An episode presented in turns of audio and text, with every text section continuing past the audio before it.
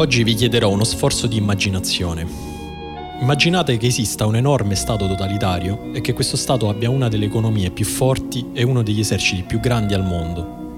Immaginate che questo paese stia cercando di controllare la popolazione attraverso un social network che ti penalizza nella vita sociale se paghi in ritardo le tasse o se critichi il governo online. E se non ti sei comportato bene, le compagnie aeree ti rifiuteranno di venderti un volo o magari non riuscirai a trovare una casa in affitto. Adesso immaginate che questo Stato non stia solo cercando di reprimere il dissenso, ma anche di cancellare le minoranze religiose o etniche, che in particolare esista una regione in cui si parla una lingua diversa e in cui la maggior parte delle persone professa una religione diversa dal resto del paese, e che in questa regione le persone vengano controllate con una fitta rete di telecamere a circuito chiuso e che siano costrette a installare un'app sul cellulare che controlli ogni ricerca, ogni chat Immaginate che molte di queste persone vengano rinchiuse in campi di concentramento, dove vengono rieducate, se così possiamo dire, alla lingua e alla cultura dominante. Ora immaginate che tra le persone rinchiuse ci sia anche un calciatore, non uno qualunque, uno dei principali talenti del paese. Immaginate che sparisca per mesi, proprio nel momento in cui la sua carriera stava per decollare, e che ritorni dal nulla, senza che nessuno sappia niente di ciò che gli è successo. E adesso pensate se tutto questo non sia frutto della mia fantasia, se quella che vi ho appena raccontato sia una storia vera. Anzi, smettete di pensarci, perché questa è proprio la storia della settima puntata di Trame, un podcast di sport e geopolitica di fenomeno, prodotto in collaborazione con Spreaker.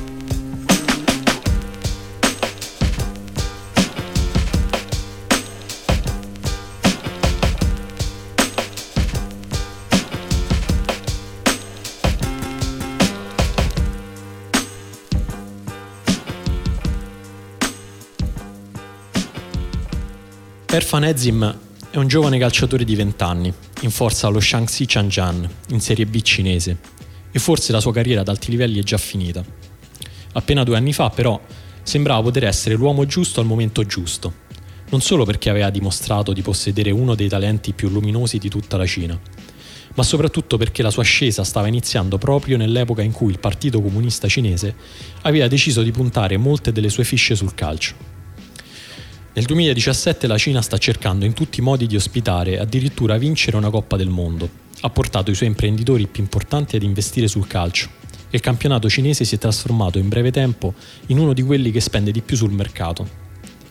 Tra le squadre più importanti e attive in Cina c'è anche lo Jiangsu Suning, la stessa Suning che un anno prima ha acquistato l'Inter. Nell'estate di quell'anno il Jiangsu, che da pochi mesi viene guidato sul mercato da Walter Sabatini, mette sotto contratto un giovane giocatore promettente che viene dal nord del paese, dalla regione dello Xinjiang, Erfan Ezim per l'appunto.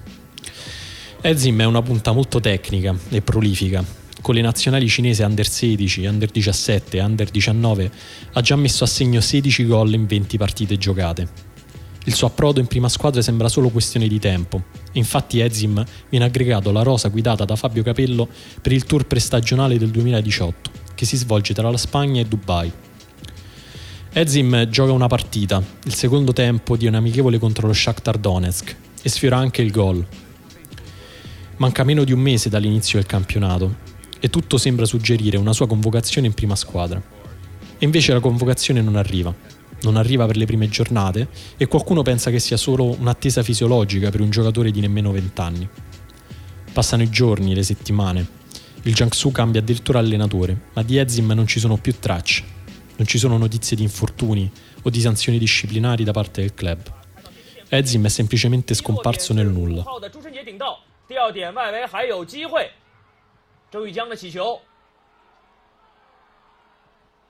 再往里面输送，于俊伟倒球，哇，漂亮！伊尔凡，啊，我们来自新疆足协新疆宋庆龄足校的伊尔凡。 太漂亮了这个球！看得振奋人心。Ormai l'avrete capito, il grande stato totalitario che vi ho invitato a immaginare all'inizio è in realtà la Cina. La regione oppressa invece è lo Xinjiang e se non ne avete mai sentito parlare o se non avete letto il suo nome sui giornali, non è del tutto un caso. Tutto ciò che sappiamo sullo Xinjiang, infatti, lo dobbiamo a reportage giornalistici o a ricostruzioni non ufficiali, malviste dal Partito Comunista Cinese, che da sempre cerca di nascondere questa situazione all'opinione pubblica internazionale. Lo Xinjiang È una grande regione nella parte nord-occidentale del paese, corrispondente a circa un sesto dell'intero territorio cinese. Soprattutto, è una regione quasi del tutto disomogenea rispetto al resto della Cina. Non solo da un punto di vista etnico, dato che poco meno della metà della popolazione è composta da uiguri, una popolazione turcofona diversa per lingue e tradizioni dagli Han, che dominano il resto della Cina, ma anche religioso, visto che gli uiguri sono in gran parte musulmani. Cosa ancora più importante per il governo di Pechino è una regione in cui i movimenti indipendentisti sono piuttosto forti e per un governo storicamente ossessionato dall'unità nazionale e dall'armonia sociale, come quello cinese, tutto questo forse non poteva che portare al controllo e alla repressione. Infatti, così è stato, soprattutto a partire dal luglio del 2009. Quasi esattamente dieci anni fa, nella capitale dello Xinjiang, Urumqi, sono scoppiati dei violenti scontri etnici tra gli Uiguri e gli Han, e anche tra gli Uiguri e la polizia, che hanno provocato, secondo alcune fonti, quasi 200 morti e oltre 1700 feriti. Da quel momento la repressione di Pechino nei confronti dello Xinjiang si è fatta sempre più violenta, assumendo negli ultimi anni anche connotazioni distopiche, degne di Black Mirror. Utilizzo come termine di paragone Black Mirror e non il solito 1984 perché secondo alcuni osservatori la Cina starebbe utilizzando lo Xinjiang come laboratorio di studio dove perfezionare i sistemi di controllo che vorrebbe estendere in futuro al resto del paese. Forse è un modo inquietante che il governo di Pechino ha escogitato per dare un senso al nome stesso dello Xinjiang, che in cinese letteralmente significa nuova frontiera.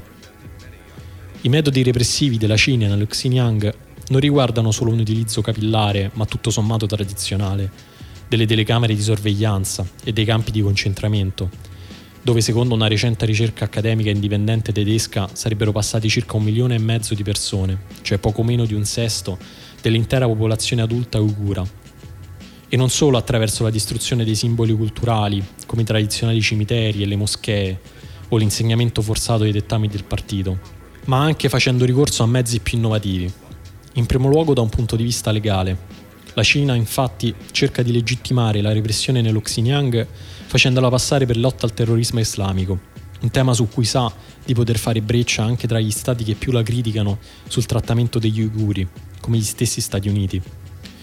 E non è un caso in questo senso che Pechino, che descrive i campi di concentramento per uiguri come centri di rieducazione per radicalizzati, abbia fatto recentemente visitare la regione al sottosegretario dell'Ufficio antiterrorismo delle Nazioni Unite, mentre l'alto commissario per i diritti umani aspetta da mesi che gli vengano aperte le porte del paese. Ma le innovazioni dei metodi di repressione cinesi sono anche più puramente tecnologiche. Per esempio, l'installazione forzosa di app sugli smartphone che dialogano direttamente senza previa autorizzazione con i database della polizia, che per anni ha raccolto qualsiasi tipo di dato sulla popolazione uigura dalle impronte digitali alle scannerizzazioni delle iridi, fino ad arrivare al gruppo sanguigno. E così gli smartphone avvertono direttamente le autorità dei movimenti, degli acquisti, delle conversazioni, delle ricerche dei cittadini, consigliando indagini più approfondite se alcune di queste attività risultano sospette. Secondo Human Rights Watch, che ha pubblicato un lungo report dopo aver studiato il funzionamento dell'applicazione, lo smartphone arriverebbe ad avvertire la polizia anche in caso apparentemente innocui, per esempio se una persona che sta facendo benzina non fosse anche il proprietario registrato della macchina a cui la sta facendo.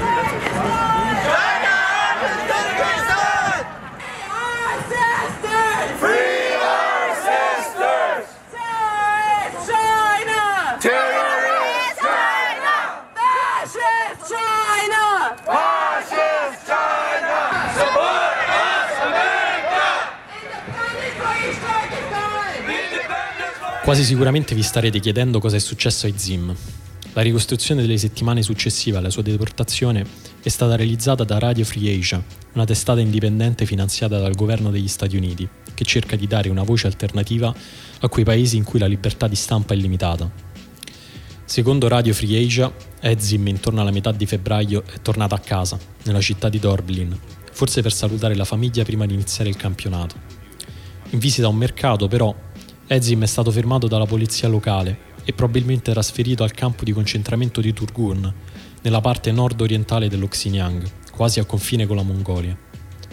Secondo una fonte anonima citata da Radio Free Asia, Ezim sarebbe stato deportato perché aveva visitato paesi stranieri durante il suo ritiro prestagionale, con il Jiangsu, una motivazione teoricamente assurda se non fosse inserita nel contesto di repressione attuata dal governo di Pechino nello Xinjiang. Ezim è scomparso per dieci mesi, dieci mesi di cui non sappiamo niente, di cui non possiamo sapere niente, se non la disperazione della madre la richiesta ufficiale della sua scarcerazione da parte della Federazione Internazionale dei Calciatori Professionisti. A metà dicembre del 2018 Ezim è riparso al Jiangsu Suning come se nulla fosse, con i capelli ossigenati come unico cambiamento apparente. Nel febbraio del 2019 il Jiangsu se ne è disfatto frettolosamente, vendendolo in Serie B cinese, dove gioca ancora oggi. Cosa è successo in quei dieci mesi possiamo quindi solo immaginarlo. Per esempio, traendo spunto dal racconto fatto circa un anno fa all'Associated Press, da Omar Bekali, un kazako passato per i campi di concentramento cinesi ma che è riuscito a tornare nel suo paese. Bekali, figlio di genitori kazaki e uiguri, era andato nello Xinjiang in macchina nel marzo del 2017 per trovare i suoi familiari, partendo da Almaty, la capitale del Kazakistan. Qualche giorno dopo, però, è stato fermato dalla polizia, che gli notificava un mandato di arresto a Karamai, una città dello Xinjiang dove viveva una decina di anni prima. Bekali è stato portato prima in una cella, senza poter comunicare con nessuno, per una settimana, e poi è stato trasportato in un ufficio della polizia di Baitian, a più di 800 km di distanza. Lì è stato interrogato su alcuni attivisti uiguri, con i polsi legati ad un muro, abbastanza in alto da poter evitare di slogarsi le spalle solo sfiorando il terreno con la punta dei piedi. A quel punto Begali è stato trasportato in una cella di 10 metri per 10 metri, con altre 17 persone. Dopo pochi mesi Begali è stato spostato di nuovo, in un campo di concentramento a nord di Karamai, in cui è stato costretto a condividere una grande cella con altre 40 persone. Qui Becali e i suoi compagni di prigionia, dopo essersi svegliati presto, aver cantato l'inno cinese e issato la bandiera, erano costretti a cantare le canzoni del partito e a ripetere frasi di autocritica sulla propria storia e sulla propria cultura.